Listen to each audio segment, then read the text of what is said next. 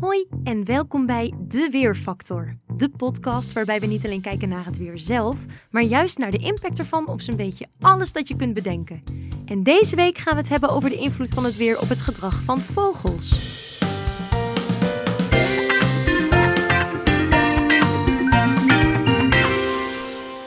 Ik heb telefonisch wat vragen kunnen stellen aan wereldrecordhouder vogelspotten Arjan Dwarshuis. In amper een jaar tijd spotte Arjan 6852 verschillende vogelsoorten in heel de wereld. Netjes. Je zou hem kunnen kennen van zijn podcast Vogels Podcast. Voor de eerste vraag begin ik even bij mijn eigen ervaringen. Want wat mij in ieder geval opviel is dat vogels veel meer fluiten in de lente en in de zomer dan in de herfst of in de winter. En ik vroeg me af, hoe kan dat? Nou, dat is uh, vrij gemakkelijk uit te leggen. Want uh, in het voorjaar dan ja, zijn vogels uh, bezig, mannetjesvogels, bezig met het uh, afbaken van hun territorium. Dat doen ze dus eigenlijk om andere mannetjes te laten weten, zonder tot een fysieke confrontatie te komen. Van ik heb sterke genen, blijf uit mijn buurt.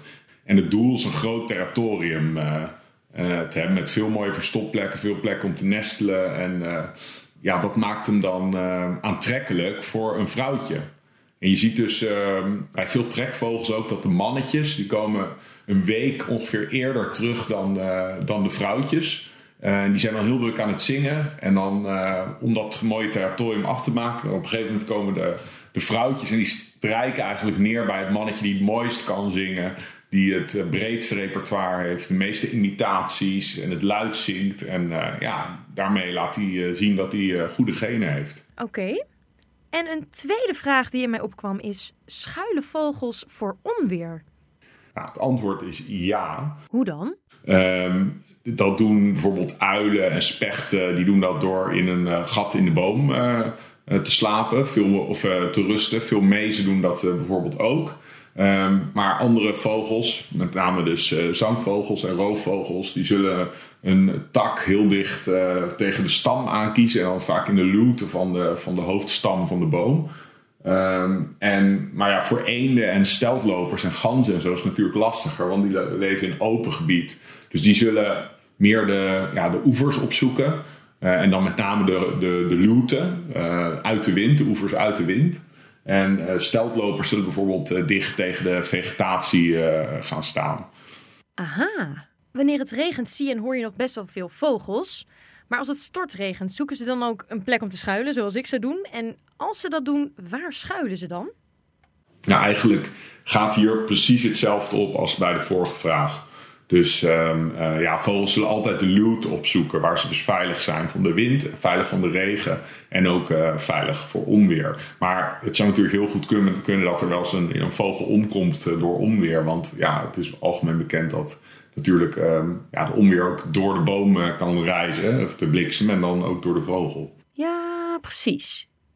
De volgende vraag is: vanaf welke windkracht kunnen vogels niet meer vliegen? Nou, ik denk dat dat uh, echt heel erg per vogel uh, verschilt. Ik denk dat met echt een tornado of een orkaan het lastig wordt voor iedere vogel. Maar bijvoorbeeld um, sommige zeevogels, ja, die kunnen echt met enorme, um, ja, enorme stormen, kunnen ze alsnog fantastisch vliegen. Um, neem bijvoorbeeld albatrossen en zo. En ja, denk aan gierzwaluwen. gierzwaluwen die blijven hun uh, hele ja, grote deel, grootste deel van hun leven in de lucht. Die komen eigenlijk alleen aan de, aan de vaste grond, uh, hebben ze alleen onder hun uh, pootjes als ze aan het nestelen zijn. Dus die zullen ook gewoon door stormen heen vliegen.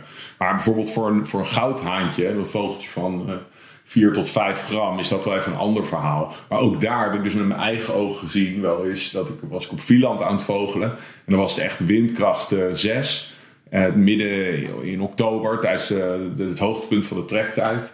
En dan, dan zagen we zo'n heel klein stipje aankomen, zo ploeterend over zee, tegen die harde stormwind in. En dat was dus zo'n goudhaantje die net de, Zuid, de, de, de oversteek vanuit Zuid-Scandinavië had gemaakt over de Noordzee. Tegen die windkracht 6 in, om dan uiteindelijk doodmoe naast ons op een uh, klein uh, polletje helmgras, uh, dan in de luwte van die helmgras, zat, zag je zijn borstkast heel snel bewegen om op adem te komen. Dat was echt heel bijzonder. Wow, ja, dat geloof ik wel. Ehm, de volgende vraag: hoe beïnvloedt het weer de vogeltrek? Nou, het weer is echt alles bepalend voor de vogeltrek. Bijvoorbeeld dit voorjaar hadden we een heel lange koude periode. Eigenlijk een heel koud, nat voorjaar met heel veel aanhoudende noordenwind. En je zag dus ook dat heel veel vogels, in ieder geval de grote golf, trekvogels, echt een stuk later kwam uh, dan normaal. De nachtegalen kwamen later. Um, en um, ja, eigenlijk alle, alle trekvogels. Terwijl we gek genoeg hadden we eind maart, of e-, eind februari, begin maart, hadden we een bizar warme episode van 20, meer dan 20 graden. En toen zag je dus al, was er een boerenzwaluw was er gezien op, uh, op uh, Schiermonnikoog. En de eerste blauwborst was al gevangen in de Amsterdamse waterheenduinen. Ja, en verder, um, ja, met noordwesterstorm kun je dus zeevogels langs de Nederlandse kust zien. Met oostenwinden worden vogels die over een breed front uh, migreren in het voorjaar en najaar. Die worden richting de kust ge, geblazen. En door ja, enorme aanhoudende hoge drukgebieden boven Siberië kunnen, en aanhoudende oostenwinden kan je weer Siberische vogels deze kant op krijgen. En vogels trekken ook echt massaal weg als het gaat sneeuwen bijvoorbeeld. Dat zag je heel goed in februari met die hele korte, zeer koude periode. Toen, ja, toen zag je massale wegtrek van kievieten en ganzen. En ja, vogels, ik denk dat, dat je eigenlijk...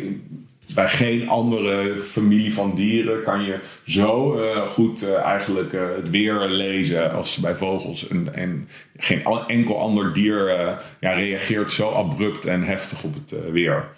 En ook ehm, eigenlijk nu met klimaatverandering, dus niet het weer, maar het klimaat. Daar zie je dus ook dat vogels ja, daarop reageren. Ehm, die eerder terugkomen uit de overwinteringsgebieden gemiddeld gezien en later wegtrekken. Maar helaas niet snel genoeg. Dus dat is nog wel echt een probleem. Zijn er vogels die meer of juist minder actief zijn bij bepaalde weertypes?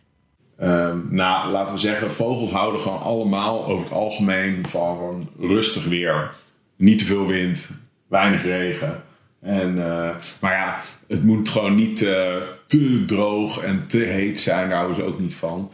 Uh, ah, roofvogels, uh, natuurlijk als buizerds en zo, ooievaars, die houden van, of die houden, die gedijen goed bij mooi warm weer met blauwe luchten, waarbij ze goed van de thermiek, van de opstijgende warme lucht gebruik kunnen maken.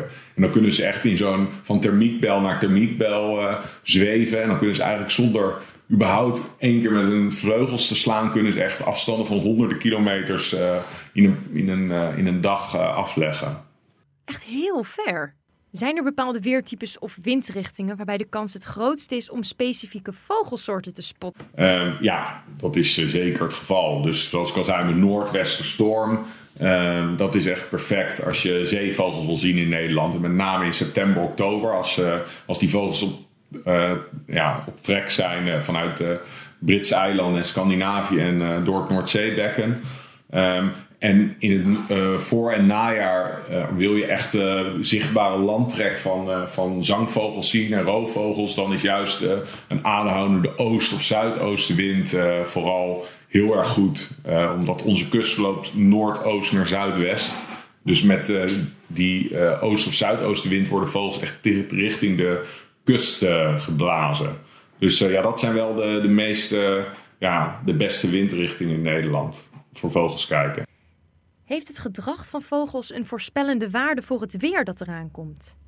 Nou ja, dus je kan, uh, wat ik al zei, dus met die, met die sneeuwstormen zag je massale wegtrekken van, uh, van vogels eigenlijk voor dat uh, koufront uit. En uh, ja, vaak als het dan um, heel erg koud is in uh, Scandinavië, heel veel sneeuw daar valt, dan zie je massaal uh, ganzen uh, en kramsvogels, zijn een soort lijsterachtige, en kievieten en zo zie je richting het zuiden trekken. Dat, dat heet vorsttrek.